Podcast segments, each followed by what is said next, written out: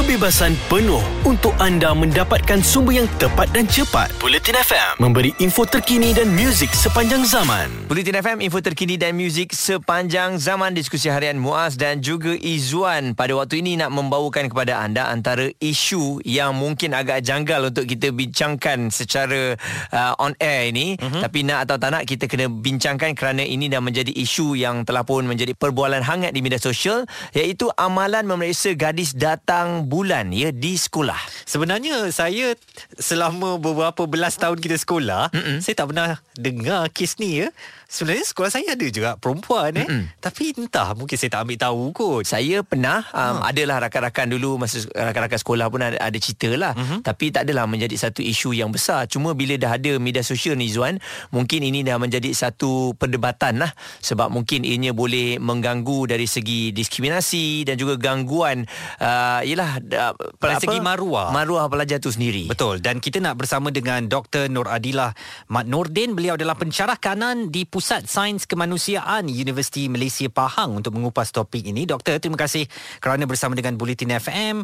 Apa agaknya reaksi doktor kepada isu pemeriksaan datang bulan secara fizikal di sekolah ini dan mungkin boleh jelaskan kepada saya dan Muaz yang agak keliru bagaimana pemeriksaan datang bulan ini dilakukan secara fizikal kepada pelajar-pelajar perempuan di sekolah. Berbalik kepada persoalan ini, bagaimana ya dilakukan pemeriksaan tersebut ya? Hmm. Betul, persoalan tersebut. So, sebenarnya kalau kita nak mengulas perkara tersebut, betul atau tidak perkara itu berlaku ya?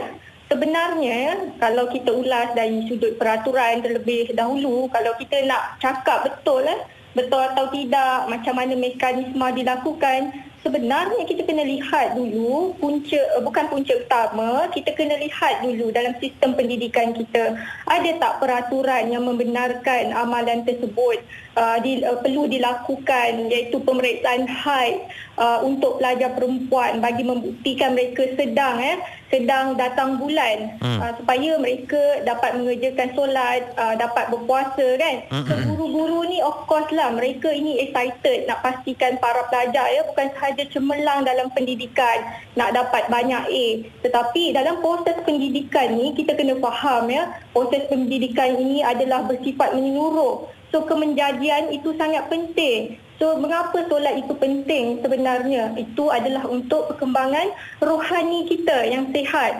Tetapi kalau kita nak ulas dari sudut mekanisme, uh, of course lah uh, physical check dia akan juga menyentuh sensitif part kita. Hmm. Uh, di mana uh, kalau kita tengok uh, baru-baru ini ya tular uh, di Twitter mengenai uh, para pelajar eh, uh, terlibat dalam pemeriksaan tersebut. Uh, kerana mereka perlu membuka pakaian mereka untuk membuktikan mereka sedang datang bulan tapi kita sebenarnya tidak tahu sebenarnya sejauh mana kebenaran uh, perkara tersebut amalan itu dilakukan kan? Sekiranya betul uh, sebenarnya uh, mesti datangnya kenyataan daripada sumber Kementerian Pelajaran Malaysia. Hmm. kadang-kadang apa yang dipaparkan di social media mengenai uh, pemeriksaan apa pemeriksaan fizikal mengenai kedatangan uh, mengenai datang bulan sebenarnya kita tidak berapa pasti so sebagai sebagai orang dewasa sebenarnya kita harus matang menilai perkara tersebut sama ada betul atau tidak.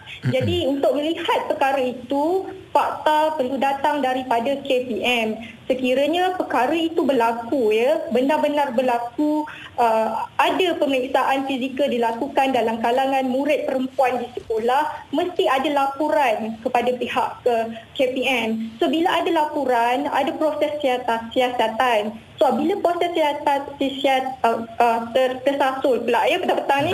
So bila ada proses siasatan, uh, baru kita ada bukti yang menyatakan perkara pemeriksaan fizikal itu berlaku di sekolah. Tapi kita sudah maklum sebenarnya dalam sistem pendidikan kita, dalam pengetahuan saya sebenarnya tak ada pun peraturan tersebut. Mhm. Dan guru-guru sebenarnya tidak boleh pun melakukan uh, perkara tersebut. Okey, so guru-guru ini sebenarnya cakna akan perkara tersebut. Mereka ini boleh dikatakan, bukan dikatakan, mereka adalah penjawat awam. Uh-huh. Mereka sebenarnya cakna dan sensitif akan peraturan. Mereka tahu tidak ada dalam peraturan untuk melakukan per, uh, uh, pemeriksaan fizikal. Jadi secara logiknya takkanlah guru-guru nak buat perkara tersebut kan? Tak uh-huh. ada dalam peraturan. Uh-huh. So mereka tahu konsekuensinya. Kalau dia buat perkara tersebut, apa tindakan konsekuen uh, yang akan berlaku ke atas mereka. Contoh akan berlaku tindakan tata tertib sekiranya mereka melanggar peraturan. Sebab guru ni uh, bukan uh, sebarangan orang ya. Mereka ini orang yang terpelajar. Mereka tahu uh, dan didedahkan dengan undang-undang. Sebelum mereka masuk dalam uh, sistem penjawat awam, mereka juga telah uh, sign mengenai uh, surat mengenai aku janji mereka mengenai mereka perlu patuh uh, akan segala peraturan. So logik ni takkanlah mereka nak buat pemeriksaan fizikal sebab memang tidak boleh sama sekali. Mungkin kita kena lihat perkara ini mungkin isu social media itu berputar. Okey, sekiranya ia benar-benar berlaku kan. So apa yang boleh kita tekan kat sini adalah langkah pencegahan. So apa langkah pencegahan yang seterusnya? So kita tidak confirm sebenarnya perkara ini berlaku selagi KPM tidak mengeluarkan mm-hmm. kenyataan tersebut betul ataupun tidak. Tapi isu di sini apa yang kita boleh tekankan adalah apa langkah pencegahan yang boleh kita lakukan untuk menghindarkan perkara ini daripada berlaku pada masa hadapan ataupun pada waktu terdekat. Okey? Uh, itu adalah sangat penting pada pandangan saya lah.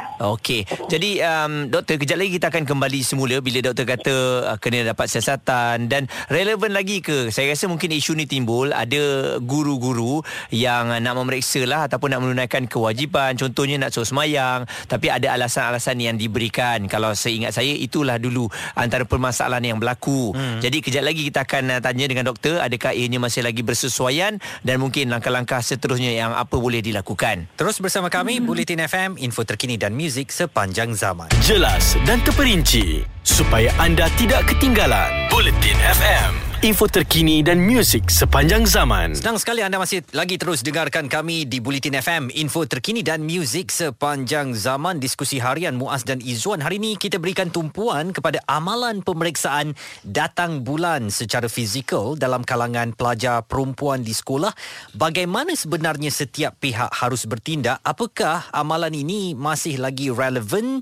Masih lagi dibolehkan untuk dilakukan kepada anak-anak remaja perempuan kita di sekolah? Sekolah hanya bagi memastikan sama ada mereka benar-benar boleh bercuti daripada melaksanakan ibadah ataupun mereka mungkin cari jalan untuk mengaburi mata guru-guru dan pentadbir di sekolah supaya hmm. mereka boleh dikecualikan daripada aktiviti-aktiviti ibadah. Dan kita masih lagi bersama dengan tetamu kami melalui panggilan telefon Dr. Noradillah Mat Nordin. Beliau adalah pensyarah kanan di Pusat Sains Kemanusiaan Universiti Malaysia Pahang. Baik, Doktor, kalau kita lihat ya pada kenyataan yang telah pun diberikan disampaikan oleh Izzuan tadi adakah masih lagi relevan ataupun tidak apabila nak um, apa tanya kepada mereka nak suruh mereka solat ya masih lagi dibuat pemeriksaan seperti ini? Saya rasa tanggungjawab guru tu adalah besar sebenarnya untuk nak suruh mereka menunaikan kewajipan. Mm-hmm. tapi ialah mungkin kadang-kadang cara percakapan komunikasi yang mungkin tidak sampai membuatkan pelajar-pelajar ni rasa seperti uh, diambil kesempatan. Ha, jadi mungkin sebab itu dinaikkan di media sosial dan pastinya menjadi perdebatan yang hangat. Jadi bagaimana dengan pendapat doktor? Um, Okey, terima kasih. Um, kalau kita nak mengulas perkara ini, relevan ataupun tidak sebenarnya, ia ni terletak sebenarnya kepada isu siapa yang bertanggungjawab untuk mendidik anak-anak solat. Ya? Hmm. So dalam pendidikan, kita kena lihat sistem persekitaran terdekat mereka. Ya? Hmm. Kita tidak boleh mengharapkan 100% kepada guru untuk mendidik mereka solat tidak boleh. So peranan utama sistem terdekat pelajar ialah sistem murid yang terdekat adalah ibu bapa ya. Ibu bapa perlu menekankan elemen keagamaan, perlu pastikan menunjukkan contoh yang terbaik sebelum guru-guru ya mendidik mereka daripada sudut keagamaan sebagai contoh lah saya bagi contoh ya. Kita ada anak. Anak kita mungkin masih kecil. Umur mungkin 4 tahun 5 tahun. Tetapi daripada situ daripada kecil perkembangan anak-anak ini sangat penting. Sebab kanak-kanak ni suka imitate ya, meniru tingkah laku ibu bapa mereka. So apa yang ibu bapa mereka buat, mereka nak turut serta buat sebagai contoh eh uh, kalau kita nak pastikan anak-anak kita solat persekitaran di rumah itu perlu dijaga. Start daripada rumah. Hmm. pastikan kita sebagai ibu bapa ya uh, perlu solat lima waktu. Bila dengar je azan kita perlu bergegas. Uh, bergegas ambil air sembahyang and then solat So bila kita lihat ya kita buat uh, perkara tersebut secara rutin, anak-anak kecil ini melihat tingkah laku tersebut. Uh-huh. Kadang-kadang ketika ibu ya, ketika ibu sedang bersolat tengah pakai telekong, anak tu tiba-tiba cakap, "Ibu nak pakai telekong lah." Ha kat situ bermula didikan tersebut. Kita bagi telekong, pakai telekong. Tak apalah bagi telekong ibunya besar sikit. At least kita dah start uh, pendidikan tidak formal itu daripada rumah. So bila kecil-kecil dia dah pandai pakai telekong, tengok ibu dia solat, so benda itu akan berpanjangan. Dia lihat pula, oh lepas ni nak tirulah uh, ibu solat, uh, so dia pun ikut sama-sama kat belakang pergerakan solat.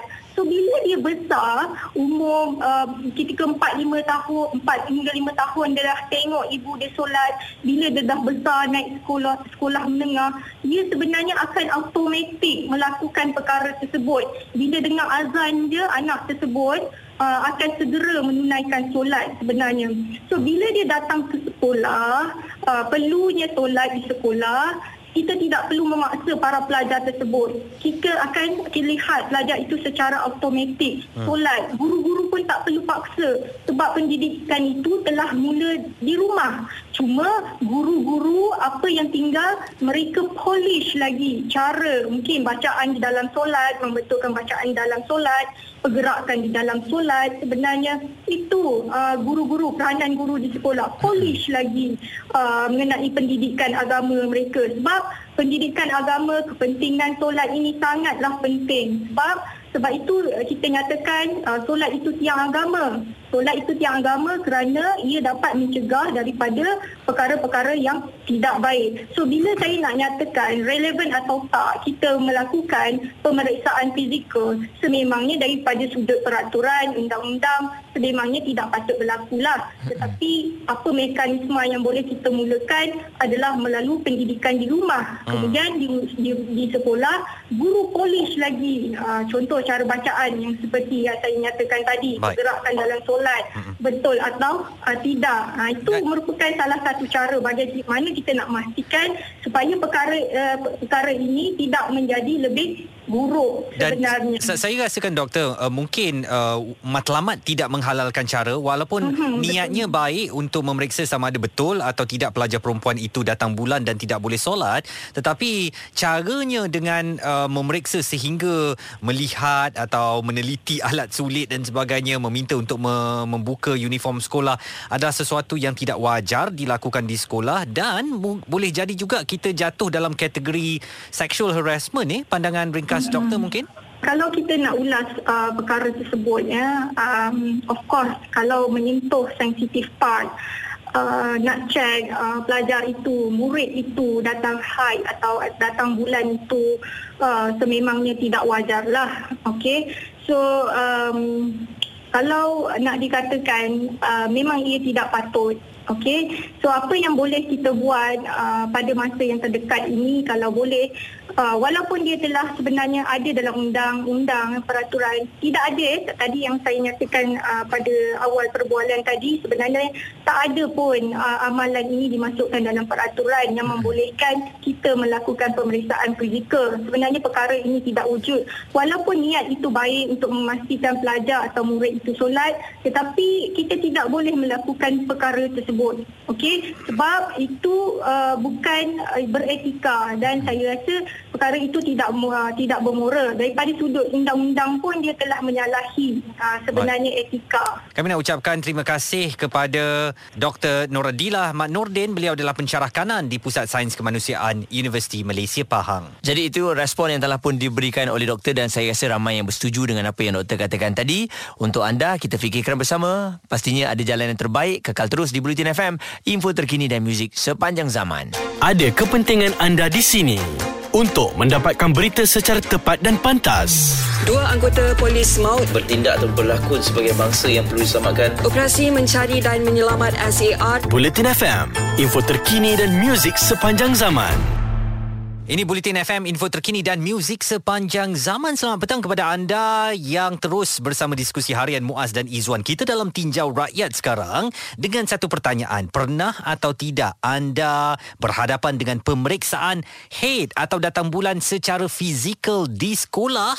Dan bagaimana perasaan anda? Apakah respon anda terhadap amalan itu yang masih lagi wujud di sekolah-sekolah pada hari ini? Setuju atau tidak setuju? Mm-hmm. Atau masanya untuk kita ubah tradisi ini? Mungkin uh, kami berdua ya apabila membicarakan perkara ini sedikit janggal lah ya hmm. uh, kerana ini isu melibatkan wanita cuma dalam keadaan sebegini kalau memang benar ianya berlaku di sekolah uh, mengapa sekarang uh, dibangkitkan mungkin oleh kerana media sosial ada yang dah berani untuk memberitahu kepada halayak cuma ialah persoalannya um, cikgu-cikgu ni selalu buat yang terbaik untuk anak murid satu untuk mendisiplinkan mereka untuk solat hmm. sebab tu selalu pemeriksaan ini dilakukan cuma bila dalam keadaan sekarang ni bila pemeriksaan itu berlebih-lebihan uh, mungkin ada mula timbul rasa tak puas hati. Saya tak boleh bayangkan ya pemeriksaan fizikal untuk datang bulan ini bagaimana ia dilakukan. Dan kita ada Julia dari Kuala Terengganu di talian. Mungkin awak boleh gambarkan kepada saya Julia bagaimana pemeriksaan haid secara fizikal ini berlaku di sekolah. Kes yang macam ni, dia tak ada kes. Pemeriksaan haid ni yang, yang pernah saya tengok depan mata saya, yang pernah alami, berlaku masa tahun 2014 dekat sekolah saya. So sekarang ni saya tak tahu lah benda ni still ada ke tak dekat sekolah saya. Tapi kalau dulu masa zaman saya sekolah, mm-hmm. disebabkan terlalu ramai sangat orang yang katanya tak boleh solat, mm-hmm. uh, period semua tu kan. Pelajar perempuan? Uh, pelajar perempuan. And jadi ustazah ustazah cikgu-cikgu macam betul ke orang ni tak boleh solat uh, macam jujur ke? So orang buatlah test uh, check sama ada betul ke perempuan ni tak boleh solat? Nah mm-hmm. so orang guna kapas and check and tunjuk okey so ada darah so tak boleh solat macam tu. Guna kapas mm-hmm. dan Mm-mm. Dan kena Calitkan. Hmm. Ya betul. Calitkan dekat ah. kita ah, Darah tu. Kalau ada ke tak ada. Kalau ada Dan uh, You betul lah You tak boleh solat. Okey. Jadi ini sesuatu yang Ya belum pernah kita berdengar saya, saya geli dengarnya ya, ya. ya betul. Sebab tu saya cakap Bila berbincangan ini Melibatkan kita berdua Mungkin akan rasa betul. sedikit berbeza. Tapi ini input hmm. yang diberikan. Jadi pada masa itu bagaimana? Agaknya Adakah awak rasa Tak selesa Ataupun uh, Yelah ikut je lah Apa yang hmm. cikgu katakan. Dan hmm. mungkin Kalau kita tengok dari sudut Kita tak buat salah. Buat apa kita nak takut takut? Masa tu, since masa tu memang tak ada social media and benda ni kalau benda ni kalau berlaku sekarang saya rasa memang memang akan ramai lah orang hmm. yang percikaikan lah, ya? kita apa benda ni berlaku. Ha, hmm. So masa tu saya rasa macam oh maybe ustazah uh, buat cikgu buat ni benda betul sebab sebab ialah ramai sangat sebab cikgu-cikgu ni dekat sekolah dia nak pelajar dia solat je sebenarnya. Itu je. Tapi sebab macam kenapa ramai sangat tak boleh solat? Betul ke ni? Ha? So cikgu buat cara macam tu. So masa tu saya boleh terima dengan cara macam tu. Tapi bila saya fikir balik kalau benda tu terjadi dekat saya sekarang and atau siapa-siapa je saya rasa macam benda ni sebenarnya tak patut berlaku kot. Maksudnya kalaulah um, mungkin uh, cikgu atau ustazah atau siapa-siapa boleh nasihat macam tak payahlah nak tipu-tipu solat ni macam solat je apa yang susah sangat tak payahlah nak cakap period ke tak period tak payah menipu pun so saya rasa macam tak perlu kot sekarang untuk buat pemeriksaan haid dekat sekolah ni sebab saya risau Julia kalau mm-hmm. saya sebagai seorang pelajar lelaki ya dengan barisan mm-hmm. wanita memegang cotton bite ada mm. calitan mm-hmm. warna merah di atas cotton bite itu kami mm-hmm. lelaki di sekolah akan kita nak buat ulur-ulur eh Ii, apa tu mm. apa tu takut dah jadi uh, cerita lain pula kan mm-hmm. dan mm-hmm. saya tahu saya masa kat sekolah dulu pun pemeriksaan itu akan di dibuat secara tertutup Izwan. Ah. Ha, maksudnya tanpa ada pelajar lelaki tak tahu pun. Okay. Betul tak? Macam mana dengan Julia? Betul. Ha. Ah, betul. Masa tu memang tertutup. Kita akan uh, apa satu kumpulan pelajar perlu pergi ke surau, perlu pergi ke tandas hmm. untuk buat pemeriksaan. Dan uh, cikgu akan lepaskan sikit. So biasanya orang tak akan tahulah. Tapi kalau tahu tu sebab ada yang bercerita. Oh ada ke macam ni? Oh macam hmm. pelajar lelaki pun ada macam terkejut lah. Hmm. Oh ada macam ni eh kalau tak boleh solat. Ah, macam tu lah. Sebenarnya saya sendiri terkejut sekarang sebab hmm. saya tak pernah tahu perkara ini ada berlaku di sekolah. Tetapi sekarang dah viral dan memang awak tidak bersetuju Julia ya dengan amalan ini saya tak bersetuju dengan amalan ini. Baik. Jadi bagaimana dengan anda? Mungkin ini membuka mata anda dan juga saya rasa bila ada timbulnya cerita sebegini lebih ramai yang berani untuk bersuara Izwan 0377225656 ataupun boleh WhatsApp kepada kami di 0172765656. Bulletin FM, info terkini dan muzik sepanjang zaman. Bulletin FM, terkini, relevan dan penting untuk anda. Info terkini dan muzik sepanjang zaman. Bulletin FM. Bulletin FM, info terkini dan muzik sepanjang zaman diskusi harian Muaz dan juga Izzuan. Nampaknya ramai juga yang memberikan respon kepada kami mengenai adakah anda dan juga keluarga pernah berhadapan dengan pemeriksaan haid ya, secara fizikal dan juga mengejutkan ketika di sekolah. Jadi perkara ini telah pun dibincangkan di media sosial. Ramai yang tidak bersetuju. Saya ingat dah habis dah zaman tu tetapi ada yang berkongsikan cerita itu di waktu sekarang. Dan juga dalam satu irsyad fatwa siri ke-500 1967, isu pemeriksaan haid pelajar wanita adakah selari dengan didikan Islam? Jawapan ringkas yang diberikan oleh uh, Mufti Wilayah Persekutuan ialah melanggar kesopanan iaitu mana-mana orang yang melakukan atau bersubahat melakukan atau mendapat dan mencuba mendapat supaya dilakukan oleh mana-mana orang apa-apa perbuatan kelucahan melampau dengan orang lain di tempat awam atau di tempat persendirian hendaklah dihukum dengan pemenjaraan selama tempoh boleh sampai 2 tahun sesuai dengan firman Allah juga dalam surah Al-Hujurat janganlah kamu mengintip atau mencari-cari kesalahan dan keaiban orang. Okey dan respon yang diberikan oleh Intan di media sosial kita isu ini dah lama dah sebenarnya bila KPM buat tindakan yang wajar sekolah akan ambil serius ya dan sedar kesalahan mereka mengganggu dan menggugat privasi pelajar. So tak adalah sekolah lain akan buat perkara yang sama dan tindakan serta arahan tegas dari KPM amat diperlukan sekarang. Idayu menulis bersyukur sangat. Sekolah saya dulu tak pernah buat hal-hal memalukan macam itu. Siap buat program lagi tentang kesihatan diri, tentang haid. Panggil polis untuk ajar cara jaga kehormatan diri. Bersyukur sangat. Dan uh, saya rasa tidak semua sekolah sebenarnya yang uh, ada cerita sebegini. Eh. Bagaimana dengan anda? Mungkin pernah mengalami keadaan yang sama. Kongsikan bersama dengan kami di 03-7722-5656 dan juga boleh WhatsApp di 0172765656. Bulletin FM, info terkini dan muzik sepanjang zaman. Kami positif memberikan info yang anda perlukan. Bulletin FM info terkini dan muzik sepanjang zaman. Bulletin FM, info terkini dan muzik sepanjang zaman. Anda boleh dengarkan kami di radio atau secara online di bulletinfm.audio dan juga di aplikasi Audio Plus. Tinjau rakyat petang ini, apakah anda dan keluarga pernah berhadapan dengan pemeriksaan haid secara fizikal dan mengejut ketika berada di sekolah? Apakah anda bersetuju dengan tindakan begini atau mungkin anda nak melahirkan rasa kurang selesa dan tidak setuju dengan amalan yang masih lagi wujud di sesetengah sekolah untuk memeriksa sama ada anak-anak perempuan kita sedang datang haid dan tidak boleh menunaikan solat. Akhir-akhir ini perkara ini dilihat sebagai memalukan serta menjatuhkan maruah pelajar-pelajar berkenaan. Dan uh, sekarang ini saya rasa pada perubahan zaman ya yang cukup ketara ada perkara yang dulu dilakukan dan sekarang ni mungkin terpaksa dimansuhkan. Kita ambil contoh seperti rotan di depan orang ramai dulu semasa perimpunan. Mungkin yang melakukan kesalahan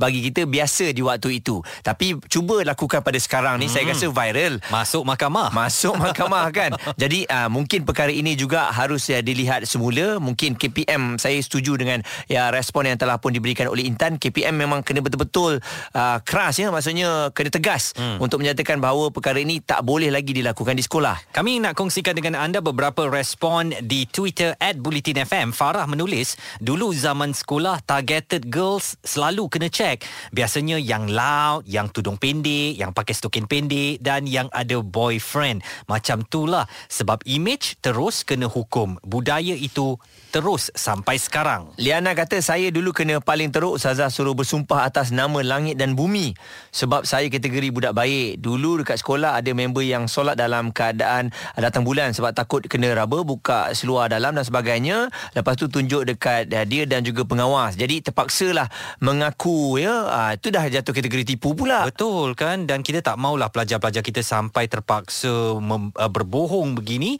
hanya kerana tak mahu diperiksa.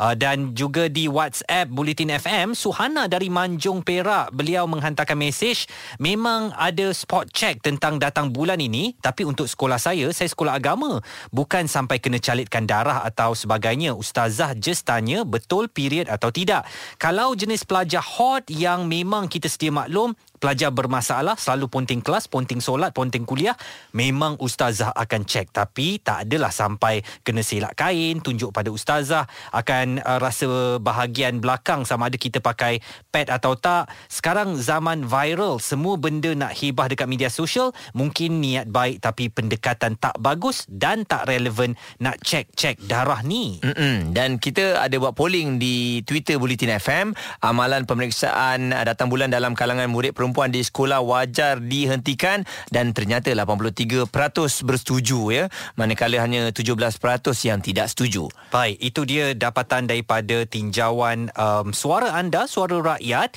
Saya secara peribadi memang tak setujulah ya. Kerana anak-anak ini yang boleh menentukan mereka ini ya, sepatutnya guru-guru ni kena jaga maruah para pelajar lah. Apatah lagi dalam zaman viral sekarang kita takut eh kalau benda-benda ni terlepas keluar um, itu yang lebih bahaya dan lebih memburukkan dan memalukan nama sekolah tu sendiri. Betul ya dan kita harapkan bukan uh, ada paksaan lah eh. Hmm. Uh, maksudnya nak bersolat tu kan mungkin uh, menjadi kewajipan kita. Jadi Hmm. kalau paksa paksa paksa pun jadi beban kepada dia, maksudnya mungkin kena ubah cara yang berbeza. Betul. Cara psikologi untuk kita nak ajak solat, solat tu mudah eh. Uh, jadi saya rasa uh, sekarang ni pun kalau maksudnya dah tak ada nak cek-cek ini meringankan lagi tugas guru-guru. Hmm. Eh mungkin ada cara yang berbeza dan saya harap KPM mengambil isu ini isu yang beratlah untuk dibincangkan. Saya rasa guru-guru ni peranan dia hanya untuk menasihati dan meminta supaya lakukan yang terbaik ya. Tetapi kalau anak-anak tu tak nak solat, ini jatuh kepada ibu ayah lah bagaimana didikan mereka di rumah kan la ikraha fiddin, tak ada paksaan dalam agama. Yang kita boleh ialah sentiasa berikan nasihat tapi tak payahlah sampai nak calit-calit cotton bud tunjuk buktikan ada darah semua. Saya fikir itu terlebih sudah ya. Betul. Zaman-zaman dahulu lah eh. Sekarang ni perubahan yang baru. Uh, cara nak menguruskannya pun kena baru. Sekejap lagi dalam jam akan datang kami mulakan dahulu dengan Tarung Sarung, perkembangan sukan. Terus bersama kami Bulletin FM, info terkini dan muzik sepanjang zaman. Kebebasan penuh untuk anda mendapatkan sumber yang tepat dan cepat. Bulletin FM memberi info terkini dan muzik sepanjang zaman.